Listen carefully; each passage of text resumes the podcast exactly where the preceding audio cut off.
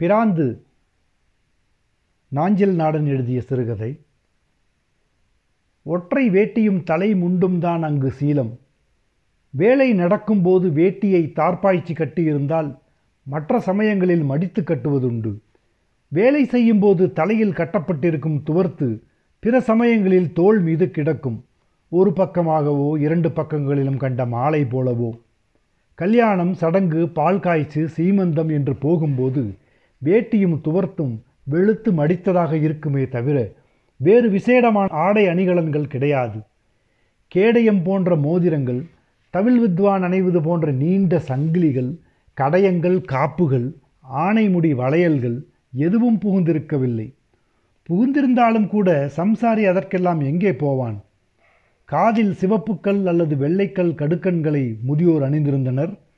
பேனா கத்தி வெற்றிலை பாக்கு மடக்கு பொடித்தடை என்று அவரவர் உபயோகம் கருதியவை வேட்டியில் முந்தியில் இருந்தன. அவை அந்த பிரதேசத்தின் ஆடவர் அணிகலன்கள் என்று சொல்லலாம். தொளதொளத்த சட்டைகளை ஒரு சிலர் மட்டுமே தயங்கி தயங்கி அணிந்தனர். உத்தியோகம் பார்ப்பவருக்கு வேறு வழியில்லை. ஆனால் எந்த கூட்டத்திலும் தனியனாய் தென்படுவார் மந்திரமூர்த்தி. ஒரு குஜராத்தி பனியா போல உடையலங்காரம் அறையில் பஞ்சகச்சம் வைத்து உடுத்த பத்து முழ வேட்டி முழுக்கை சட்டை கழுத்தில் மணிக்கட்டில் பளபளத்த பொத்தான்கள் அதன்மேல் மூடிய கழுத்து கருப்பு கோட்டு தலையில் முன்சி தொப்பி கோட்டு பாக்கெட்டில் செருகிய நீல சிவப்பு நிற ஊற்று பேனாக்கள் பார்வதியக்காரருக்கோ தாசில்தாருக்கோ ஜில்லா கலெக்டருக்கோ சமர்ப்பித்த மனுக்களின் நகல்கள். எப்போதும் மகஜர் எழுத தேவையான வெள்ளை காகிதம் கோர்ட் ஃபீஸ் ஸ்டாம்ப் மூக்கு கண்ணாடி.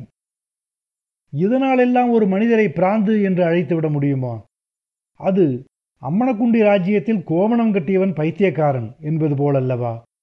உள்ளூர்காரன் மட்டுமல்லாமல் அந்த பக்கமுள்ள பிடாகையில் அவரை பிராந்து என பெயர் சூட்டி வழங்கியதற்கு வேறு காரணங்களும் உண்டு.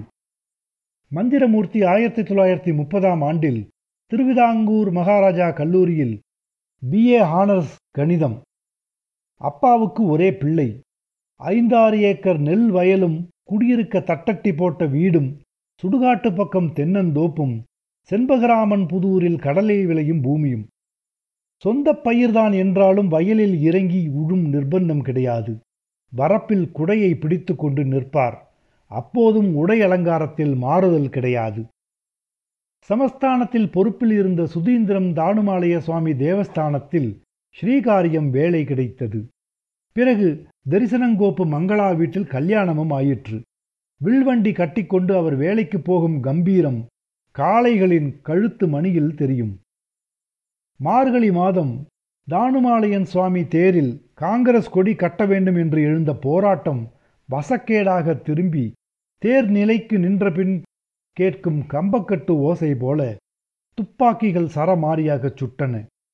அவிழ்ந்த புன்னைக்காய் மூட்டையாய் சிதறிய ஜனம். மிரண்டு ஓடிய வண்டிக் காளைகள் மிதிபட்டுச் செத்தவர்கள் திகைத்து அலைந்த சிறுவர் தோளுயர கட்டை மண்ணை நிசாரமாக தாண்டிய கிழடு கட்டைகள் கலிங்க போர்க்களம் போல் எங்கும் அவலம் நிறைந்த காற்று. அன்று எழுதி கொடுத்துவிட்டு வந்தவர்தான் மந்திரமூர்த்தி. பிறகு அந்த கோயிலினுள் அவர் நுழைந்ததே இல்லை. வேலையை துறந்தாரே தவிர வேலைக்கு போகும் போது அணிந்த உடையை துறந்தாரில்லை அப்பாவிடம் யார் யாரோ கேட்டார்கள். மந்திரம் ஏன் வேலையை விட்டுட்டான்? அவர் சொன்ன ஒரே பதில் அவனுக்கு பிராந்து பிடிச்சிற்று. மந்திரமூர்த்தியின் நடவடிக்கைகளும் அதற்கு தகுந்தாற் போலத்தான் இருந்தன. ஊரில் காசிலிங்கனுக்கு கோயில் ஒன்று உண்டு. சுற்றுப்பிரகாரமும் கோபுரமும் விமானமும் கொடிமரமும் தெப்பக் குளமும் தேரும் வாகனங்களும் கொண்ட கோயில். பிரகாரமெங்கும் பூச்சி முள்ளும் மஞ்சனத்தி புதர்களும் பேய் துளசியமாக காடடைந்து கிடந்தது. திருவிழாவுக்கு கொடியேறுவதற்கு முன்னால் நான்கு ஆட்களை சொந்த காசில் சம்பளத்துக்கு விட்டு புதர்களை வெட்டி மாற்றி துப்புரவு செய்தது பிராந்து. திருக்கல்யாணத்துக்கு கம்பராமாயணம் வாசிக்க வந்த கல்லியங்காட்டுக்காரருக்கு கம்பளிச்சால்வை வாங்கி போர்த்தினார். காசிலிங்கன் சந்நிதி தெருவில் தெரு வடக்கே திரும்ப யோசிக்கும் இடத்தில் தெருவின் மண் மட்டத்துக்கு மேலே ஒரு பெரிய பிரம்பு தட்டு கூடையை கவிழ்த்தார் போல ஒரு பாறை நீண்ட காலமாக கிடந்தது. ஒருவேளை காசிலிங்கனுக்கும் மூத்ததாக இருக்கலாம். பூமியினுள் புதைந்து போயிருந்த பெரும் பாறையின் முகடாக இருக்கலாம். வெயிலுக்கும் மழைக்கும் காற்றுக்கும் அலைக்கழிந்து செம்பழுப்பு நிறத்தில் யாருக்கும் தொல்லை தராத துருத்தலாக மக்களுக்கு பழகிப் போயிருந்தது அதன் கிடப்பு. வண்டிகள் சைக்கிள்கள் கால்நடைகள் எல்லாம் ஒதுங்கி போயின. வாகனம் சுமப்பவர்க்கும் பாடை சுமப்பவர்க்கும் கூட கால்களில் அதன் இருப்பு பதிவாகியிருந்தது ஒரு நாள் காலையில் கோயிலுக்கு போய்விட்டு பிராந்து திரும்பிக் கொண்டிருக்கையில் மேய்ந்துவிட்டு திரும்பிய எருமைகளுக்கு வழிவிட்டு ஒதுங்கிய போது பாறை அவர் காலில் தட்டியது. அவர் மீது அதற்கு ஒரு பகையும் இல்லை.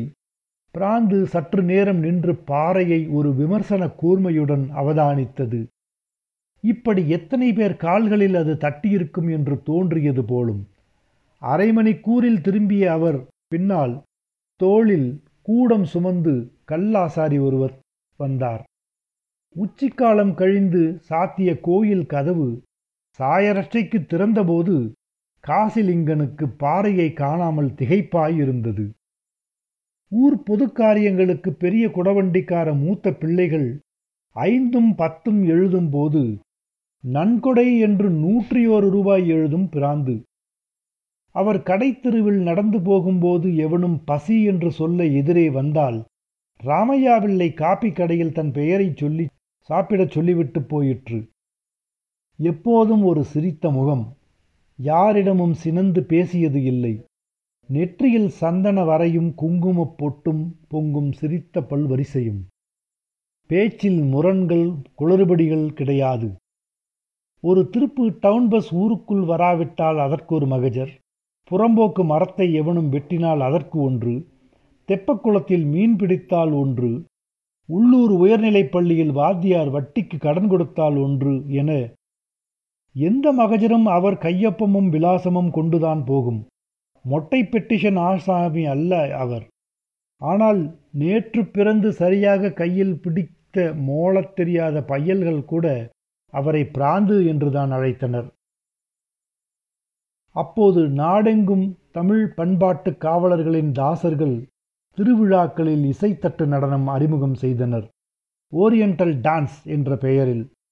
முப்பிடாரி அம்மன் கோயில் கொடைக்கு கும்பாட்டம் வேண்டாம் என்று சொல்லி இசைத்தட்டு நடனம் நூலகத் திடலில் ஏற்பாடாக இருந்தது. திடல் நிறைய இருசன கூட்டம். பாட்டும் ஆட்டமும் நெறிபிரியாக போய்க் கொண்டிருந்தது. கன்னித்தமிழ் போன்றவளே என்பது போல ஒரு பாட்டு. தொடையை இறுக்கிய காலாடையும் முளைகளை துருத்திய மேலாடையும் அணிந்த ஒருத்தி விரகத்தில் நெளிந்தாள். கண்ணை துன்புறுத்தும் நிறங்களில் உடையணிந்து தொப்பி வைத்து இரவிலும் கருப்பு கண்ணாடி அணிந்த ஒருவன் இடுப்பை புணர்ச்சி விதிகளில் ஒன்றின்படி அசைத்து கொண்டிருந்தான்.